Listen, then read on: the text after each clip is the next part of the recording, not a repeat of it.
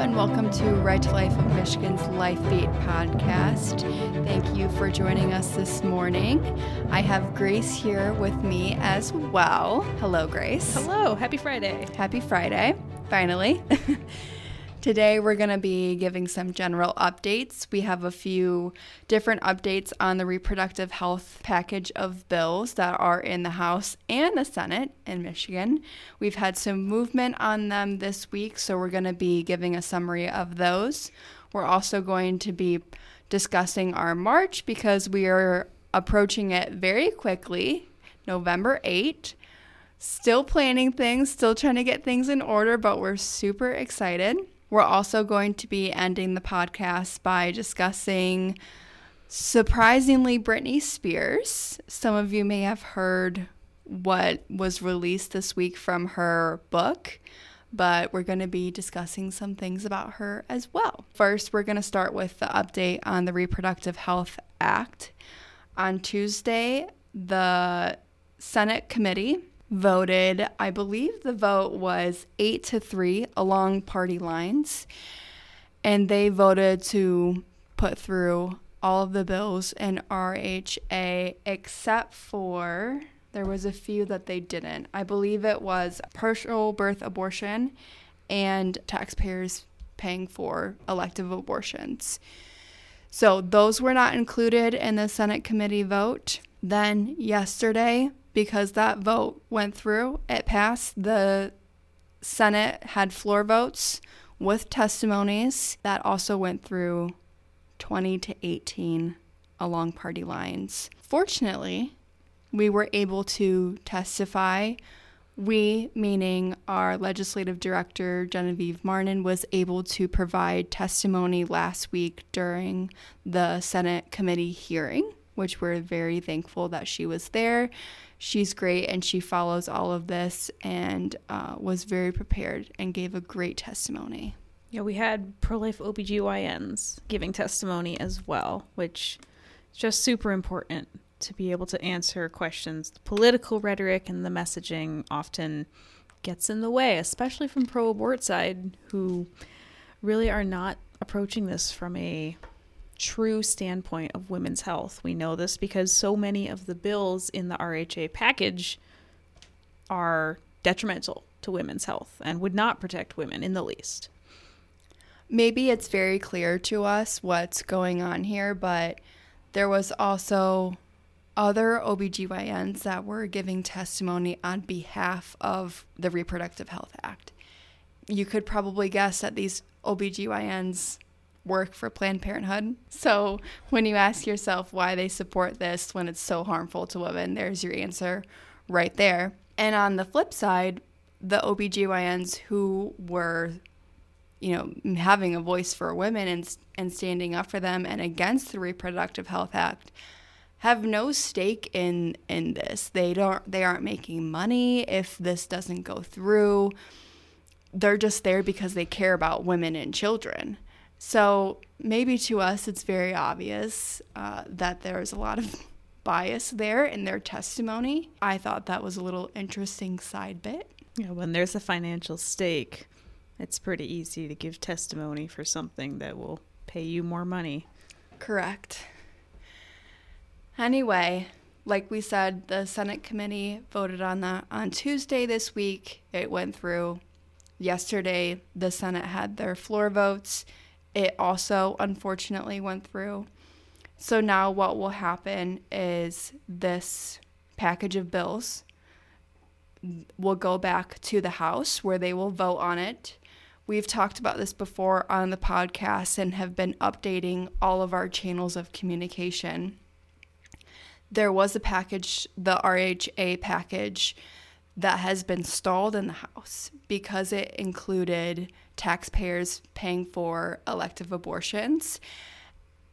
And there was a representative that was not a fan of that, and a couple other aspects of the package of bills they were also not willing to vote for. And so I guess we will have to find out if by taking out having taxpayers pay for elective abortions, if that will make them vote for this.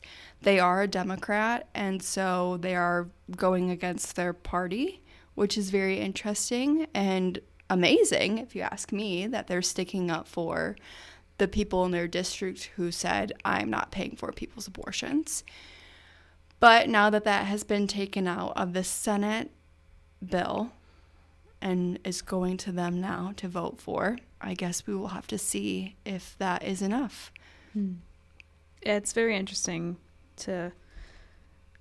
It's always good to see when a politician goes against party lines because they have principles and because they're actually representing the people in their district. And these these bills are not popular. We have polling that indicates they are not popular bills. Mm-hmm. Um, I know 95 or 93%. Do we have that polling here? Yes, we do. Marketing Resource Group released new polling, I believe last week they released this new polling that says 95% of Michigan voters support abortion clinic health and safety regulations. The marketing research group had also done this polling back in May, asking the same questions about do you support abortion clinic regulations? And that was at a 90% yes, I do. Now it's at a 95%, which just goes to show that almost everyone in this polling group supports abortion clinic regulations. The polling also showed that 72% of Michigan voters want to keep informed consent, including the 24 hour waiting period, intact. They want to keep it a part of Michigan's law. And to also show, this question was also asked back in May, and it was at a 63%. Now it's at a 72% support informed consent. I think it just goes to show that these legislators who introduced this bill and that are supporting it are not listening to the people of their district. They're they're not listening to the people that voted them in. And it's going to be interesting to see how elections go when people realize that they're not actually their voice when it comes to introducing laws and passing laws, they're kind of there for their own benefit, it seems like, in this moment. I wonder if that increase in popularity for these laws is due to just general education as it becomes a hotter topic in the media, if people just become aware of it more. From May, when you see this slightly less. Right. Yeah, I, I wondered that too. Um, we have been discussing it quite often just in the public sphere and in our communications. I think when you hear abortion clinic regulations and, and safety regulations, any normal person would say, well, yeah, any, any doctor's office or clinic or um, outpatient facility is regulated. Why would you not? It's common sense. It's right. Not... That's what I'm saying. It doesn't need a whole lot of education around it. It's pretty common sense right. to feel that way about it. If you're going to have surgery somewhere, you would like the hallways to be wide enough for a gurney to get to you. Correct. In case of problems. Correct. What I think is interesting, and I saw this, I believe I saw it in a news article. This reporter was making the assumption that majority of people voted for proposal 3 back in November. And they probably felt, okay, I, I do want some form of abortion in Michigan. I do want it to be legal at, in some form. So I'm going to vote for this. And then they probably assumed that that took care of all the issues with it and that they did their part. They voted for it. Now I don't need to worry about it anymore. But then you have our legislators who keep bringing it up bringing it up when maybe that's making people frustrated. The reporter made this assumption that people are getting frustrated because they already did their part by voting for it in November. So why are we why do we keep talking about it when there's so many other issues that you could be putting this much effort in? Sure. Yeah, and the legislators keep drawing attention to the extreme things that Proposal 3 does that they were trying to cover up during the election season last year. I know, I mean, I personally have friends who voted for Proposal 3 because they thought that if they didn't, they wouldn't be have be able to have access to birth control. And I know that's not one of our issues necessarily, but that just goes to show how popular the media lie and coverage was. Mm-hmm. But now with all of the legislators trying to pass these laws, repeal these laws under Proposal 3, they're just really drawing attention to the crazy unsafe things that Proposal 3 would legalize. Most of their messaging around the Reproductive Health Act is that it will create more access to abortion for women. When none of these laws that we currently have in place that, are they, that they are trying to repeal diminishes access whatsoever. Informed consent, you can still have an abortion. Having clean facilities, having clean abortion facilities, I'm not sure how that would limit their access, especially when there was a time in Michigan where we didn't have regulations on abortion facilities. And there wasn't any facilities in the north, which is where they're saying, oh, there's no access there to women because of these regulations. It's too expensive to open these facilities because of the regulations. And that's why women in rural Michigan don't have access. But there was no facilities in those areas when there wasn't regulation. So I think if you take a closer look and that's really our goal is to educate people, you'll see that this doesn't limit access. It's just making it so they have more of a profit, unfortunately. Mm. Yeah, obviously, here at Rights Life, we don't want people to choose abortion. We want people to choose life. But in Michigan, there is a choice. And if women are going to make that choice, they should have the they have the right to know what choice they're making. And that's what informed consent is about. Why repeal that? Why What are you trying women- to cover, cover up here? Exactly. Why keep women from knowing what their procedures going to include and involve? Just doesn't make much sense unless you're trying to profit more. Correct. So we will have more updates to come as this package of bills makes its way to the Michigan House. Most likely will be a vote on that unless we have some more courageous representatives that will say, no, this is not what my district wants or needs. So we'll keep you updated on what happens with that and if there's any movement. Moving on, we also wanted to talk about the Michigan March for Life that is happening on November 8. We are so excited to see you all there. Hopefully, see you all there. It starts at 11 a.m. is the rally, and then we start the official march to the Capitol. At noon. So, if you want more information about that, we have some really amazing speakers that are going to be there. If you want more information on who's going to be there and what time, I would suggest that you check out our website rtl.org/events or it's right on our homepage. There's a whole banner dedicated to the Michigan March for Life.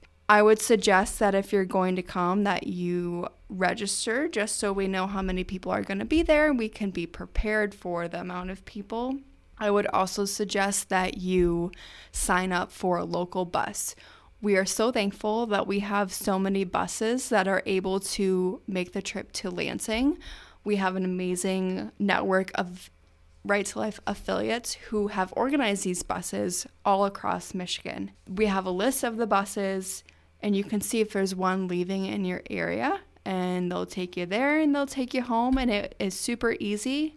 But I would suggest that you look into the buses because if you've ever been to Lansing, you would know that there's no parking for the public, and whatever parking is there will probably be taken.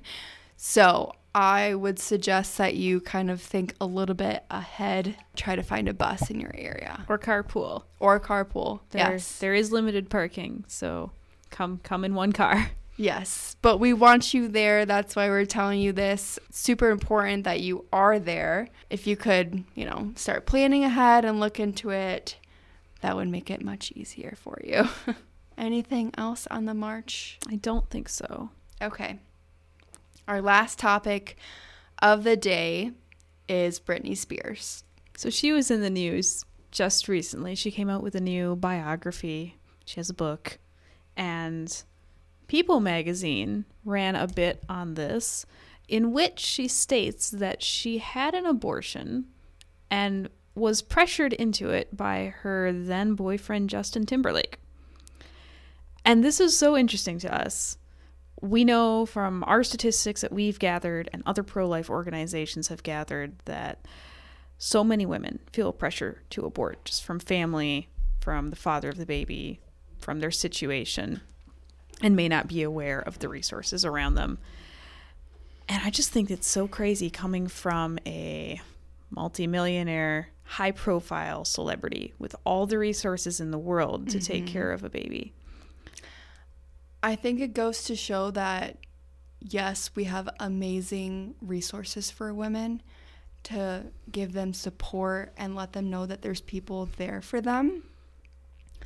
But at the end of the day, if the if the boyfriend or the husband or the man doesn't want to be a part of it, that's going to put some internal pressure on the woman to say, well, maybe I shouldn't go through with this. It dramatically affects the woman's Yes. choice, whatever the man says in a pregnancy decision. Because she could have gone off, had the baby on her own, would not have struggled financially, but she wouldn't have had the support of a man helping her take care of this child. And she, in her her book, she explains that he didn't want to be a dad yet, and he told her that. So I think it it goes to show that having a dedicated man, a strong man to say, I will be there for you no matter what, we'll get through this, is huge. It's huge. Hmm. So what what do we do with that? It seems so unempowering mm-hmm. of her boyfriend. this also high profile celebrity Yeah. to tell her that he's not ready to support her in this decision. And to put pressure on her to make a decision that maybe she wouldn't have made. Well, she said that she wouldn't have made this decision. She said if it was up to me, I would have continued the pregnancy and been so excited and happy, and I wanted to be a mom. in a Hollywood and music industry culture that really prioritizes women and feminist rhetoric, this seems like it is exactly the opposite of all of that. Mm-hmm. This was not helpful to Britney Spears as a woman. No. And she goes on to explain how it broke her as a person. After this news came out, a lot of people were kind of connecting the dots of, I guess, if you know Britney Spears and her life, you would know that uh, she's had some rocky moments. And a lot of her songs, you can kind of see maybe she's talking about the abortion and she's talking about the baby that she doesn't have anymore. Yeah, it's gonna come out somehow. That's Right. abortion is a real trauma that Mhm. women undergo, especially if there's pressure to do it. It's, it's an abortion that you wouldn't have chosen. There, there is deep hurt there, Mm-hmm. and for And you can definitely see that in her life. Oh, certainly, yes. There, there's a lot of unresolved pain that she is clearly displaying very publicly, Yes. which is very tragic. But It's very tragic. I think it's just a massive PSA to everybody in the pro life movement, and not just in the pro life mu- movement, everybody in Hollywood, in the music industry, everyone that Britney Spears' platform touches, which is many, many people. You need to be there if you're a man. You need to be there for your girlfriend, for your wife, for anybody you have a baby with, because your influence is going to empower her to make whatever decision it is she wants to make. If you really want to empower women, if you really truly believe that the decision is hers, be there to support her and this baby that you've made together. Mm-hmm. And I always thought when I would see movies that would have a scene similar to this of a of a girl and a guy discussing what they're going to do and the guy always says I'll support you no matter what you decide. And I always thought what a strange thing to say because you're putting it in her mind that you would support her if she got an abortion. Putting it in her mind that that's an option that you want her to consider. Well, that language, I'll support you, whatever you decide, that is putting it all on her. You're dodging your responsibility Correct. there. This is not just her baby. She might be the one who's pregnant, but you're the father. Yeah. You have a responsibility. Yeah, I always thought that was very strange language to even put the thought of you have to make this decision and I hope you make the correct one because you can kind of tell what I want you to do. But I don't know, I just why even put that in her mind? Why not just say, "Okay, we're we're going to have a baby." Great. Right.